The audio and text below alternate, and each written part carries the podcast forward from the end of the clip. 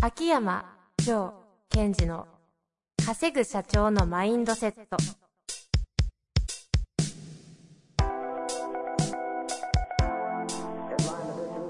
なぜ一流の経営者たちはぶつかる壁を次々と越えられるのかそこに隠されたマインドの正体ポッドキャスト「稼ぐ社長のマインドセット」は上場企業から中小企業までエグゼクティブコーチングトレーナーとして人材開発を行ってきた秋山城賢治が経営や人生で役立つマインドの本質について分かりやすく解説しますこんにちは、遠藤和樹です。秋山条件時の稼ぐ社長のマインドセット。秋山先生、本日もよろしくお願いいたします。はい。よろしくお願いします。さあ、今日も行きたいと思いますが、前回はね、教育のお話をされまして、うんうん。教育とは環境であると。そうですね。何言ってるかわからないと思った方は、ぜひ前回のね、会を聞いていただいて、 あれなかなか私の中で、あの、神回認定、勝手に ありがとうございます。神会認定いただきました。反抗しておきます、ね。神回認定。で、はい。今日何しますか今日、うーん。この間ね、はい。京都に行ってきたんですよ。あらら。そうなんですね。京都。うん京都似合いますね。似合いますかいや、ちょっと行ってみます。あの、ちょっとこう、えー、ある方が大きい教会を立ち上げてて、はいはいその教会の20周年パーティーっていうのをやったんですよ。そこにちょっとお呼ばれして行ってきたんですけども、ねえなかなか面白かったですね。あの、どんな、どんな回だったんですかこれ喋っていいんですかその聞いていいんですかあ、大丈夫です、大丈夫ですいい。ですねあの、その、その、ナンタケットバスケットっていう、ナンタケットバスケットという、 なんたけっと。はい、ナンタケット島っていうのがあるんです噛んだのかよ。と思いました。はまあ、それのバスケットっていうのを日本に普及してる方がいて、いはい。まあ、その、ん協会の、えー、20周年パーティーと、あと展示会やったんですけどね、はいはい。その展示会の場所が、京都の建仁寺なんですよね。建仁の中の両足院っていうお寺の中でやるんですよ。そのうん回を、展示会をね。展示会を。すごいとこでやるなと思すっごいて。で、またすごいいい、その、両足院っていうところがいい場所でして、お庭とかすごい良かったですうね。ん。結構100人とか200人集まる回なんですかえっと、二日やられたそうなんですけども、相当来てた感じと、なん、そうかそうか。展示会ですもんね。うんだからパーティーとかじゃなくて、こう、立ち替わり入れ替わり。そうですね。で、パーティーの方は、えーちょっと、えーっとね、白砂村荘っていうところがありまして、本当になってます多 分、白いという字に、全然知らなきゃ。はい。白いという字に、えーっと、サラのサ、に村。そう、に層がつくんですけども、そうそう出ます。えっと、に有名な日本の画家、お名前でちょっと出しちゃった、の方の、その、橋本さんですかね。そうですね、その方の、その方のしアトリエだったところを美術館に混ざってて、その美術館の中でパーティーしたんですね。えー、あ橋本関節さんのアトリうエ。ん。だからこう、その辺に普通にこう、パーティーしたとこに屏風とかあるんですよ。展示品が。その中でパーティーしたんですけども、その、なんだ、その、それで雅楽の方が呼んでたり、あとは能楽師の方が能を回ってたり、へえ。なかなか格式高そうな。あそうですねパーティー、パーティーですね。ナンタケット。ナンタケットって島の名前なんですね。あ、そうですね。ナンタケット島っていうのがあって、そこでそのアメリカの超セレブの方たちが持つバスケットがあって、その作り方を日本で普及されてる方がいるんですけども、へえ。その、まあ、教会のパーティーだったんですね。はいはいはい。で、そこでやっぱり私が感じたのは、その、その伝統というものの重みっていうのかな。うんうんうん。なんかこう格式高いという意味合いっていうのかな。やっぱりいろんなものがそこに置かれてるものとか、それから、その、飾られてるもの。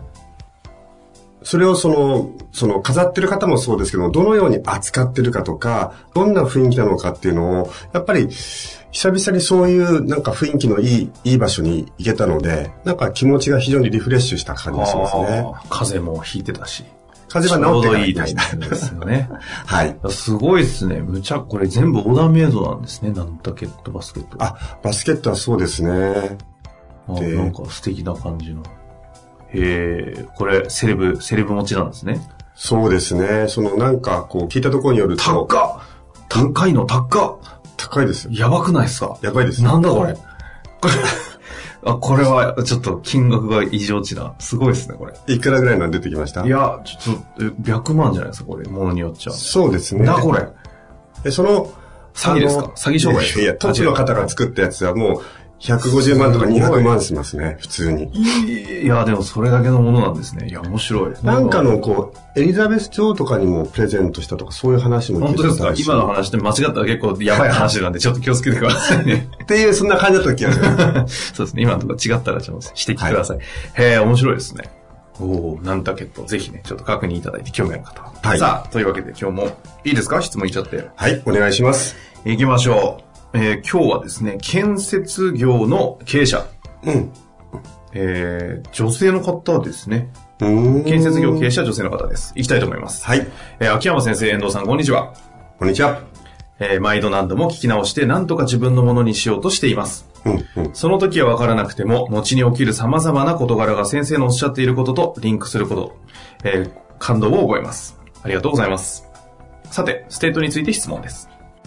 えー214回、それからだいぶ前の回でも嫌な気持ちからの脱出方法として、ステートのあり方についてお話がありました。妄想好きの私としては欲しいステートの時の状況を想像することでステートを切り替えることは何とかできるようになりました。おかげで嫌なことから気分と思考を切り替えることはできるようになりました。しかし、この方法で良いステートに気持ちを切り替えると、その状態で現在の問題を考えることができません。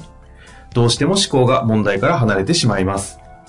どうも安易な方法でステートの切り替えを覚えてしまったのではないかと考えていますが、良いステートの状態を保ったままで、えー問題に立ち向かいにはどのような工夫をすればよいのでしょうか。ご教授いただければ幸いです。はい、ありがとうございます。なるほどね。これは、あの、ステートなんて扱うの超下手だよ。僕からするとですね。すっげえわかります。すへっー。げえわかります。え、どういうことですかどういうことですかなんか例えばですよ、あすげえいい感じの大自然みたいな。うんうんうんうんあ青空あうんあ、気持ちいいなーと。うん。目の前に、 あの、は腹立つスタッフとかいたら、こんなやろみたいな。もうね、全然使えないっす、みたいな。なるほど、なるほど。ありますね。これあの、ステートを、まあ、発動していく時のあり方っていくつもいくつもあるんですね。はい。その中の一つに、まあ、割と、まあ、シンプルでやりやすいのは、その風景を思い出すってことですよね。成功してますね。で、風景を思い出すとか、自分が居心地よかった場所だとか、えーななんかその周りに人がパーティーがあったとかね。やっぱステート変わるんですよ。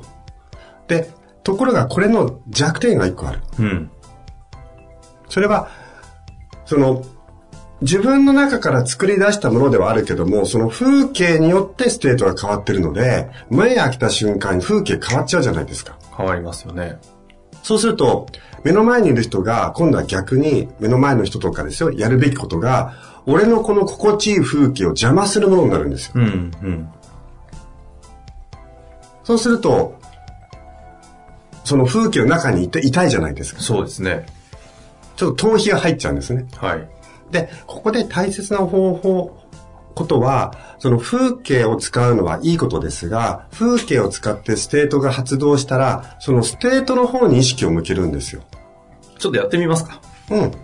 じゃあ、遠藤さんで言うと、どういう、こう、なんか、じゃあ今すげえ嫌な、うん、えー、タス、タスクというか、案件、うん。ちょっと思い出して、いや、なんかこう、嫌な感じだと。嫌な感じ。じゃあ、自分のそのステートが良くなるように、何か、こう、イメージするんですよねこ。れそれぞれ皆さんですね。うん。自然とかが特にいいんですかああの、何でもいいです自然でもいいし、自分がこう、なんだろう、楽しかったことでも構いません。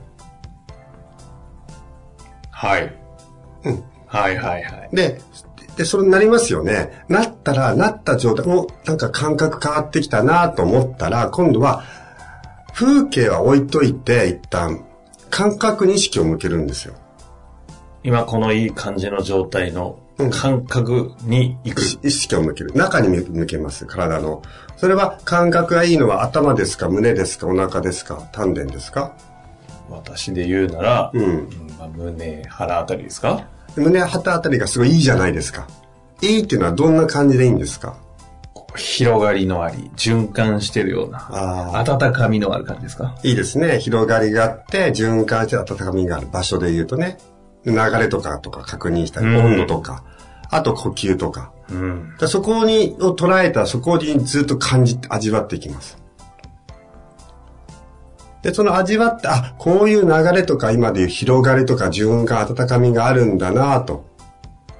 そこに意識を向けていって、で、ホールドと言いまして、その状態を維持しておくと。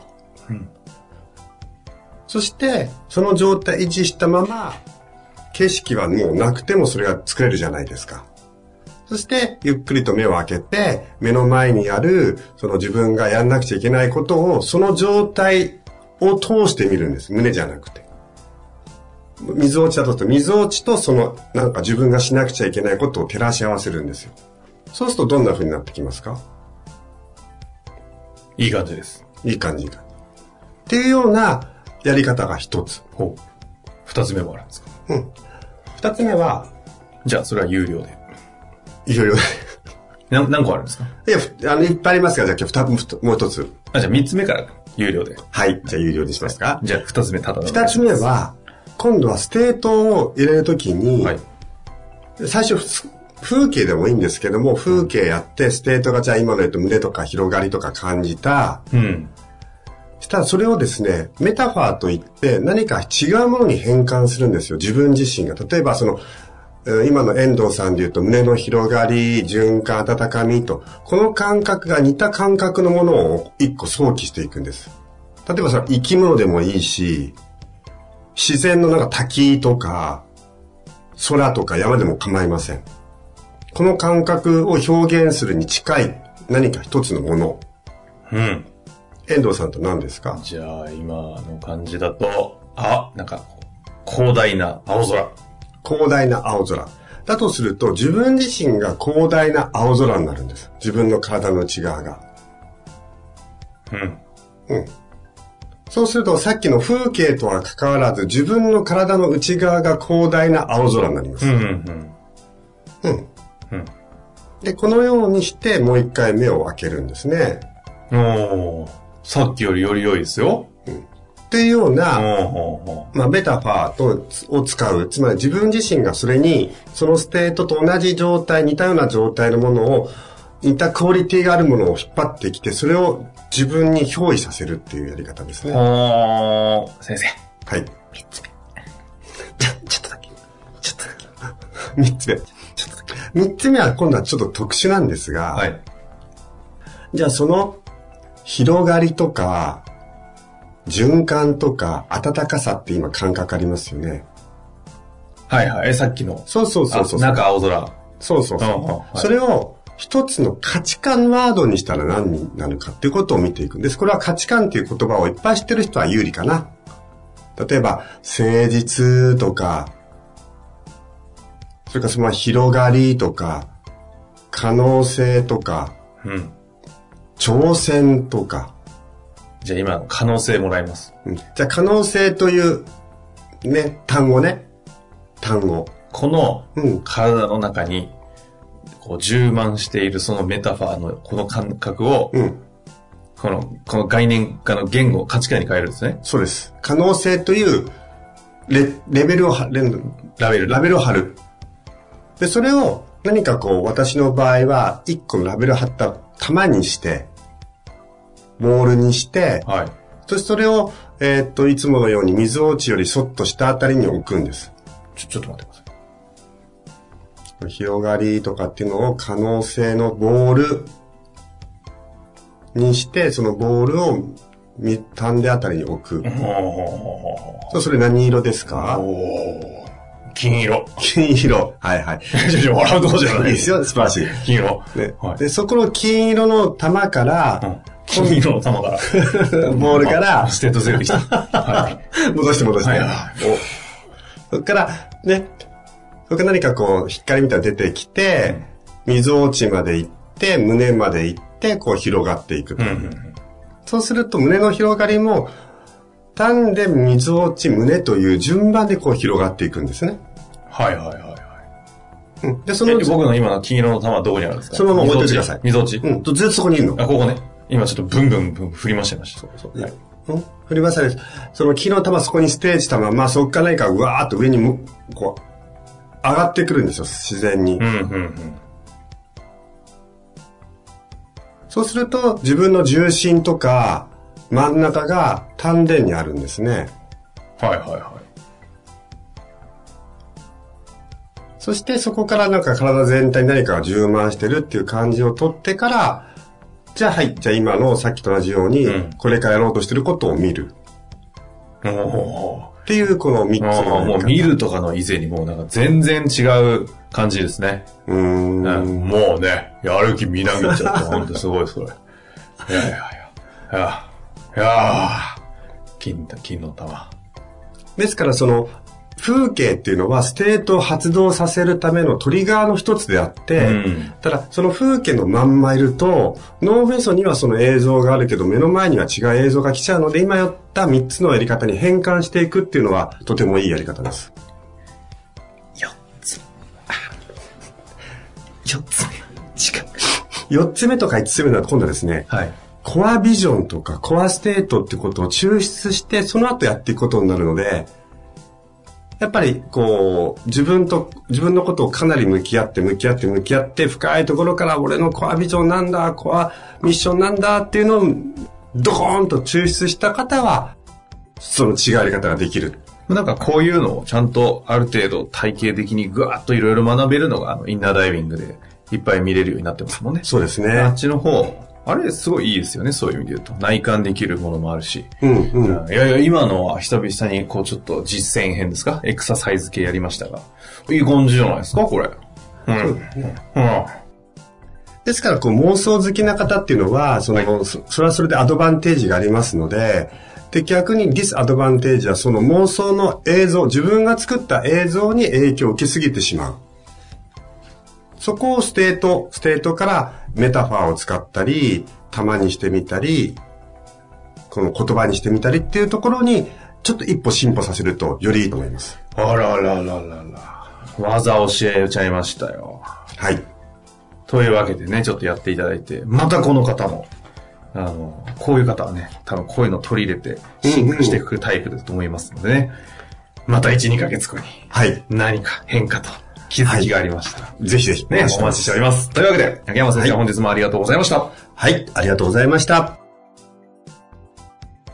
本日の番組はいかがでしたか番組では秋山城賢治への質問を受け付けております。ウェブ検索で秋山城と入力し、検索結果に出てくるオフィシャルウェブサイトにアクセス。その中のポッドキャストのバナーから質問フォームにご入力ください。